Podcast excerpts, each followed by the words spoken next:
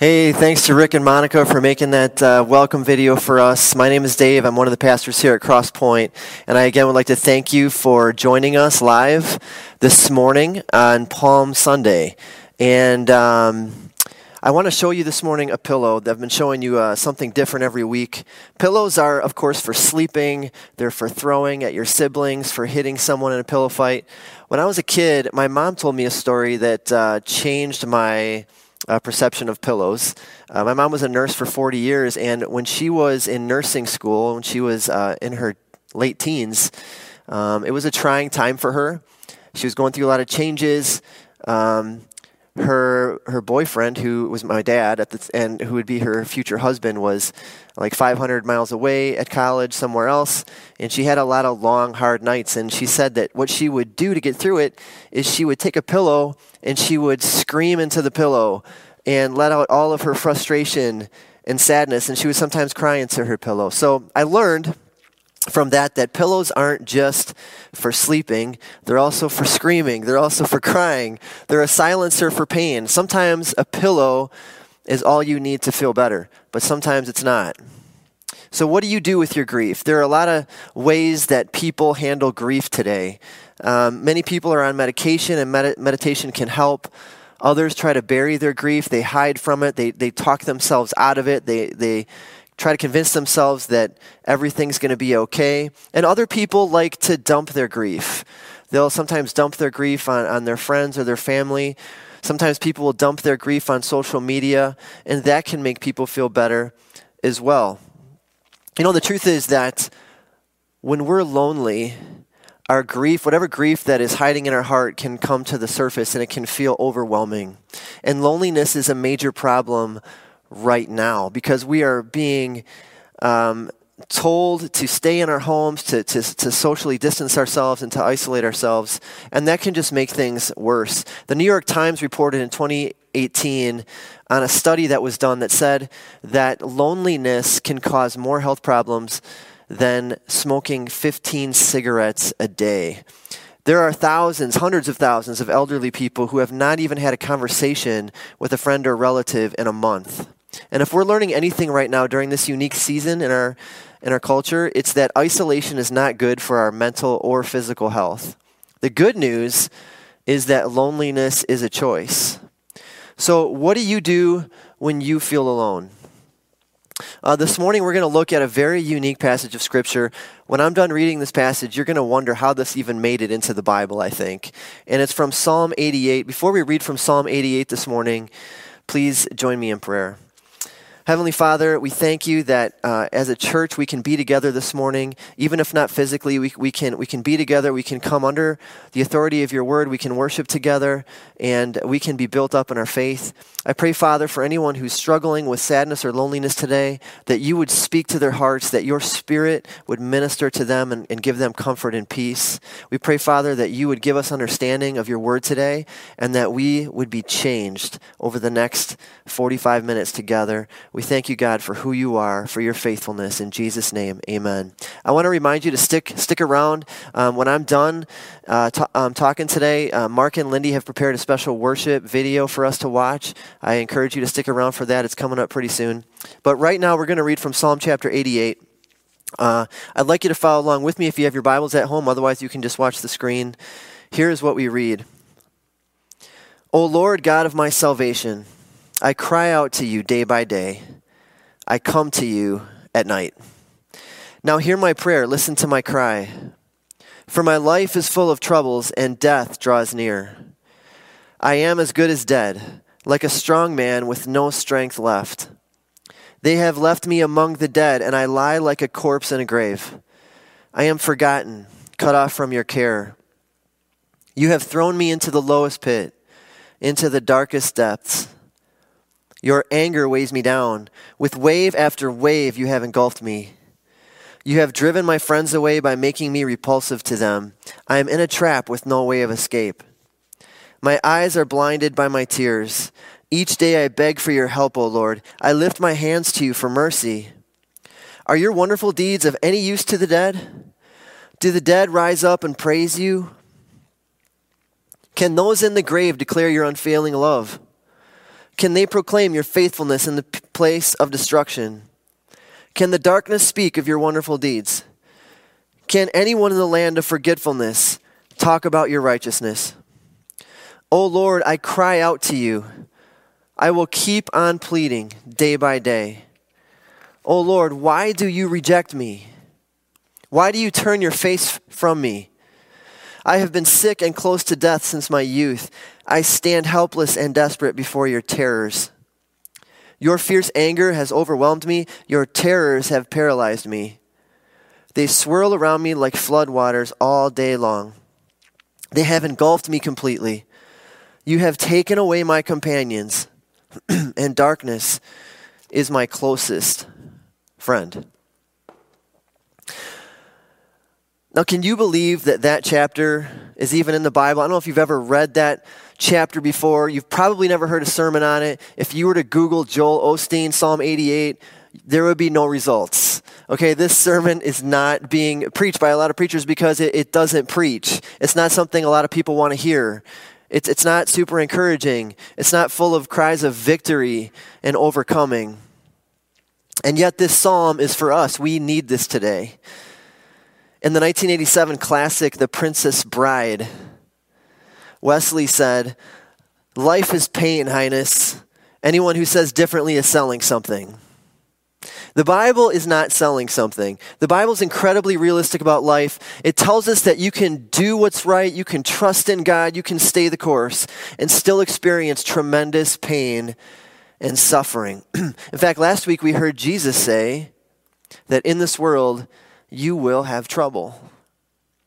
So, if the Bible were a movie, like let's say someone decided to create an, an epic two hour or three hour movie uh, to tell the story of God, the story of Jesus, which I'm sure has been done before. But if they wanted to be consistent with the story, the producers would have to wrestle with what kind of rating they wanted. Because there's some really dark scenes in the Bible. In my opinion, if they wanted to make a movie that was an authentic representation of the Bible, it would be rated R. There would be a lot of dark scenes. Much too dark for some of you. You would not like parts of that movie. Some of you would prefer a more positive movie, a more positive reflection of God and of life. But Psalm 88 is one of those dark scenes. And Psalm 88 is not like some radical departure from the biblical narrative. In fact, if you were to take the entirety of the Psalms, which is 150 poems or songs that were written by ordinary people like us to God as, as prayers, as expressions of faith, as expressions of sorrow, as expressions of victory at times, as expressions of praise. The, song, the Psalms are categorized. And the largest category of all the Psalms is laments. A, a lament is a, a cry for help. It's someone who is crying out to God from a heart that's weighed down by grief and, and sorrow and defeat. And that makes up the largest category of the Psalms. It makes up one third of all the Psalms. There are more Psalms of lament than Psalms of praise or thanksgiving or victory or celebration. And so this person is crying out to God from a heart that's weighed down by grief. They're basically saying, God, you, you've never been there for me. God, darkness is a better friend than you are. You've done nothing but reject me and turn away from me. I've been terrorized by you. I've been near death since I was a kid. Now, if you think about the things that this person is saying to God, it sounds a bit like they're exaggerating, and they probably are. They probably are exaggerating, but this is how they feel. And, and that's, how, that's how humans talk sometimes. We, when we are super sad or angry or, or, or overcome by emotions of despair, we talk out of that pain and, and it sometimes doesn't reflect what's real. And, and that's okay. That's what this writer of this psalm is doing. He is he's letting God know how he really feels. And, and we do that in our family even. My, my, I do this with my kids, they do it with me. I sometimes say to one of my kids, You are always the last one out of the house. Or how, why do you always do this to me? And then they'll say to me, uh, you don't, you never let me do anything fun. Or you are the worst sister ever. You know how kids talk sometimes when they're, when they're feeling all that emotion. Um, and, and we do that in our families. We do it at home. We do it when we get upset. We speak from our pain. We speak from our hurt, and we exaggerate the truth. And I want to tell you this morning that that is biblical. That is how a lot of biblical authors express their deepest emotions. This author is describing how he's feeling more than he's describing what's real. One uh, Old Testament scholar named Derek Kidner points out that God put prayers like this in His Word to show us that He understands what's in our hearts. He understands our fears, He understands our sorrows. He, he knows us, He knows our tears. And he didn't edit this prayer out of his eternal word. He didn't read the psalm and say, no, no, that's too dark, that's too raw. No, he left it in he left it in. It's kind of like Pastor Scott's uh, and Hannah. They did that uh, encouraging video for us last week, and they left in some of the distracting, st- distracting stuff, some of the hard stuff, uh, some of the real to life things that happen when you're trying to make a video for everyone at church, right? Um, and I appreciate that they left some of that stuff in because it just made it more believable. And I know you guys did too. And so this is really important. I don't want you to miss this. This psalm shows us that if you are feeling despair and fear, your feelings do not have to be justified for God to hear you. The, the feelings that represent our genuine pain that we feel, regardless of whether we're feeling the, regardless of whether we should feel that way.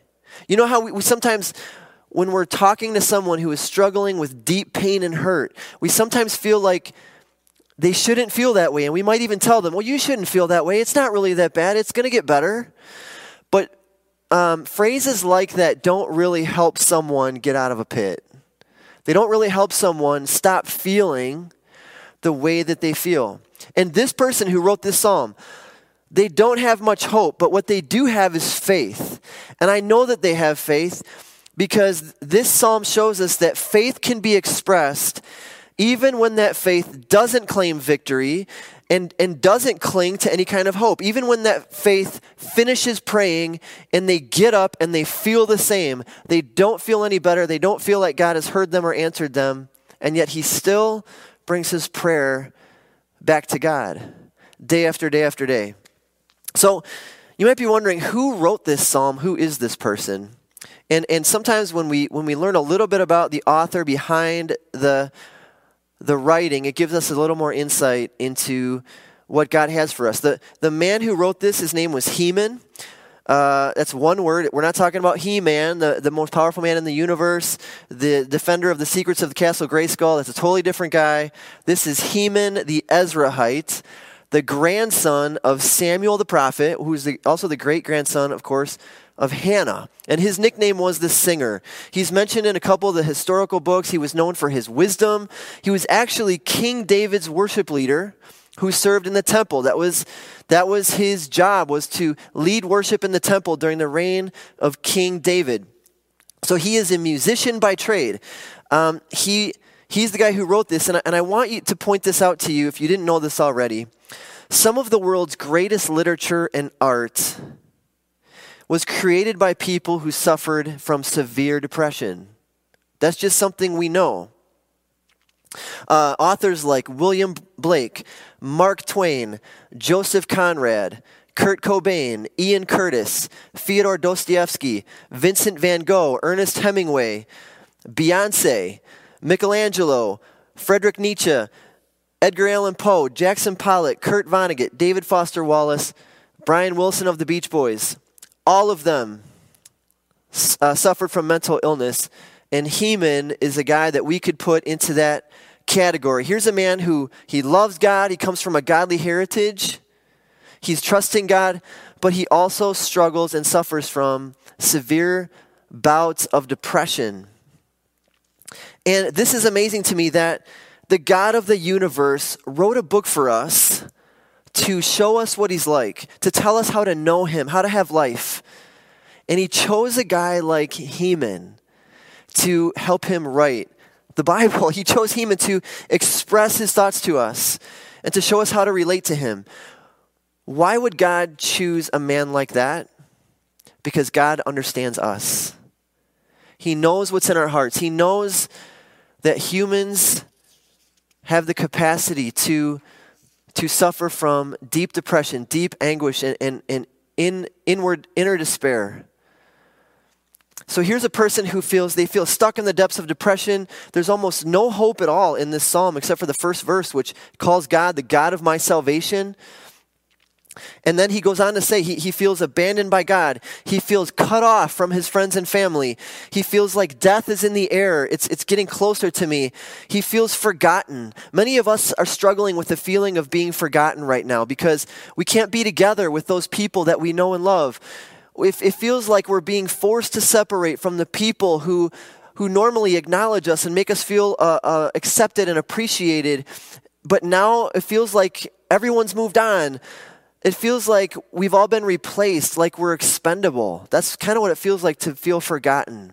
Have any of you been feeling that lately? Just feeling like like you're expendable, like you've been replaced with some other reality? It's a, it's, it's a terrible feeling. And there's one verse in particular in the psalm I want to point out. In verse 8, this is what the author says You have driven my friends away by making me repulsive to them. I am in a trap with no way of escape. Think about that for a minute. That particular verse has led many commentators to point out that this is someone who, in particular, is suffering from an infectious disease. He, maybe he, he, had, he was dying of leprosy or something else, something so repulsive that even his closest friends were staying away from him. Nobody wanted to come near him. He was all alone, and his, his next closest friend was death. The writer is feeling trapped with no escape. And uh, there's something we need to remember. There was someone else, someone else in the Bible who, who we would read about hundreds of years later who felt trapped with no escape. And it was Jesus. On the night Jesus his last night on earth before his crucifixion, he, he left with his disciples from the upper room. They crossed the Kidron Valley into the Garden of Gethsemane. And Jesus took with him his, his three closest friends, his three closest followers, Peter, James, and John, into the garden to pray. And he asked them to keep watch with him. And as Jesus is crying out to God, he is crying out a prayer of lament. And I want you to hear the words of Jesus from Mark chapter 14. In verse 34, he said, My soul is crushed with grief to the point of death. Stay here and keep watch with me. And just a few verses later, Mark said that then all his disciples deserted him and ran away. Jesus' closest friends and followers deserted him. He was abandoned by his closest friends. Jesus was in despair on the night before his crucifixion, he felt trapped. He felt like there was no way out. He asked God for a way out. And this was something that God said was going to happen through the prophet Isaiah. In Isaiah chapter 53, we read about the kind of man Jesus was going to be. And this is what the writer of Isaiah tells us. In chapter 53, beginning in verse 3, he was despised and rejected a man of sorrows, acquainted with the deepest grief. We turned our backs on him and looked the other way. He was despised, and we did not care. Yet it was our weaknesses he carried, it was our sorrows that weighed him down. And we thought his troubles were a punishment from God, a punishment for his own sins. But he was pierced for our rebellion, crushed for our sins. He was beaten so we could be whole. He was whipped so we could be healed.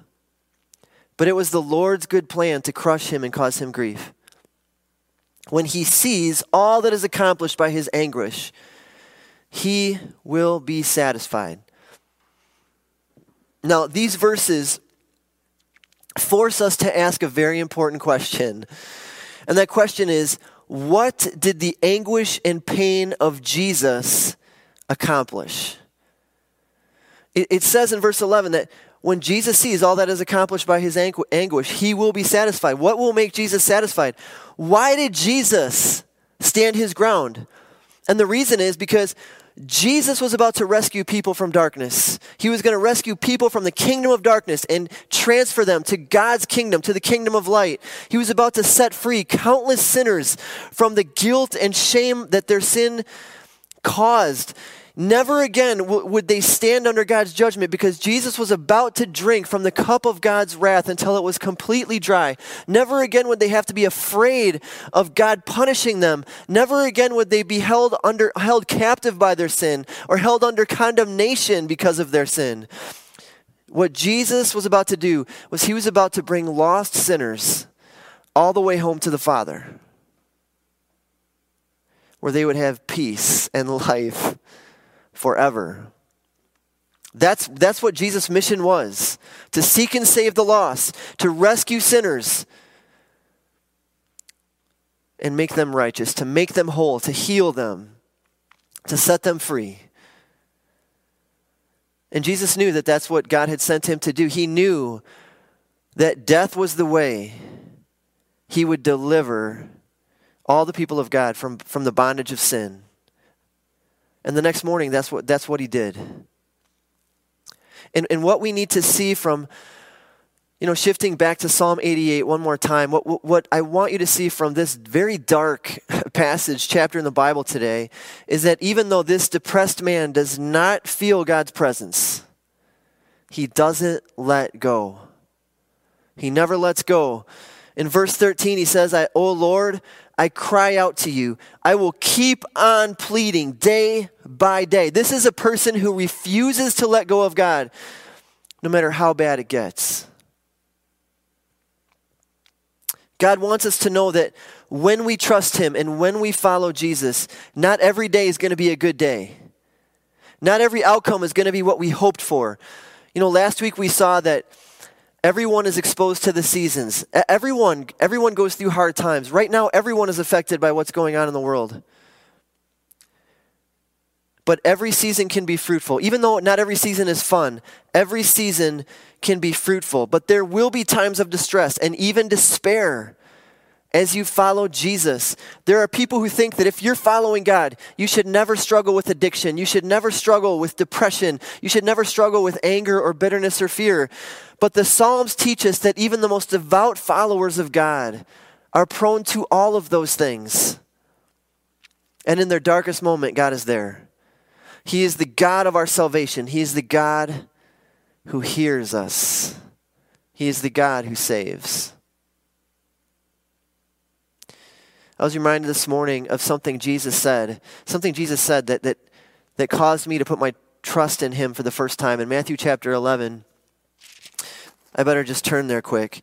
In, in Matthew chapter 11, Jesus gave an amazing invitation to his listeners.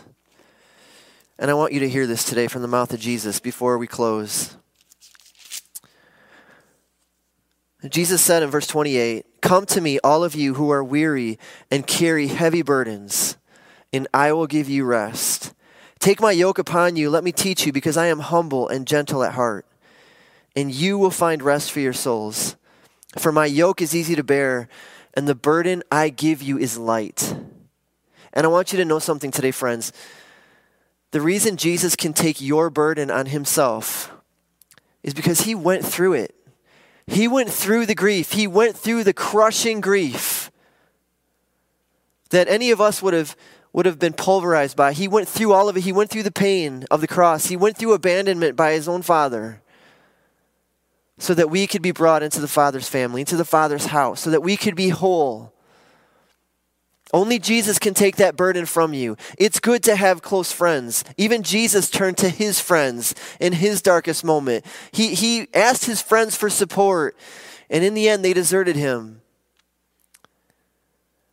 Only Jesus can take that burden from you ultimately. Only Jesus can take your, your pain and turn it into praise. So every week we've been talking about love and action. What should we do because of this, because of this word from God? What, is, what are some things that we can do? And I want to offer you a couple things this morning. One of the things we can do is we can keep praying. Every single week we've been asking you to pray, and I don't think we're going to stop doing that because prayer is the most powerful and effective thing that we can be doing during this crisis. Uh, yesterday, the Gospel Coalition, which is um, The Gospel Coalition is something we love. We love the Gospel Coalition. We love their content. We love their conferences. And um, we're part of that, that uh, broader network. And we joined them in a day of national prayer and fasting. And um, I was able to connect yesterday, and some of you were as well, as 4,500 people from around the country joined together for prayer. Uh, at 6 p.m. yesterday for a, for a full hour, and some great Christian leaders led us through that time of prayer and worship last night, and it was it was very encouraging for me just to join that many people who are turning to God, turning to Christ for help during this very difficult time. And that's something we can continually do day after day after day. Keep going to God, even when you're tired, even when you feel like He's not there, to never let go, to keep going to God. And, and not let go. Bring your fears to God. Bring your tears to God. He is the only one who can redeem our pain. And that's what God does. He gives our pain a purpose. One thing, uh, J- Joni Eareckson Tada wrote a book called um, When God Weeps. It's an awesome book that just talks about how God gives meaning to our suffering. And in that book, she said, The greatest good suffering can do for me is increase my capacity for God. Then he, like a spring, is free to flow through me. He who believes in me, as the scripture said, from his innermost being shall flow rivers of living water. That's what we talked about last week. And that's, that's how pain connects with that. It increases our capacity for God. So don't give up. Don't let go. Keep going to God in prayer every single day. And one more thing I want to ask you to do this week. This is really important. I want to ask you to give yourself to someone this week.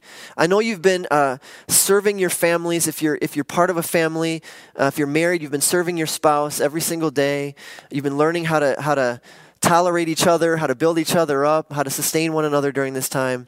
But there's a lot of people who are kind of on their own during this time as well. There's a lot of older people who are struggling with fear. There's a lot of single people who are feeling isolated right now. And it's really important for us to offer ourselves to them and to simply listen not to offer them platitudes, not to tell them everything's going to be okay, but for those people who are really struggling with sadness right now and grief and isolation and loneliness, to simply offer our presence. That's something we call the ministry of presence. To call someone up, to FaceTime them, to get on a Zoom call with them or whatever, and just to ask how they're doing. Hey, what was your day like this last week? Is there anything that's encouraged you this last week? Is there anything that's made you afraid this last week? Is there anything you're worried about? You know, what are you trusting God for? And just just listen to them. Just be there for them. Just just let them know that they are not alone. That's that's one way that we can empathize with people is to simply give give ourselves. Give ourselves to them, get to know them better. And I believe that God will use that to strengthen us during this very unique season of our lives. Please join me in prayer. Father, be with us in our trouble. Be near us when we are brokenhearted. Give us the strength to not turn back. Give us a vision of the joy awaiting us, God, when all of our pain and sadness and tears will be wiped away as we see Jesus, our Savior, return to bring us home. And God, give us friends we can turn to when we're sad. And help us, Lord, to stay awake, to watch and pray with our friends. And we ask you, God, that you would continue to build your church and grow your kingdom and make us the kind of church where it's okay to not be okay Make us a church where people find healing and hope. We thank you for being with us today, God, and for speaking to us through your word. It's in Jesus' name that we pray. Amen.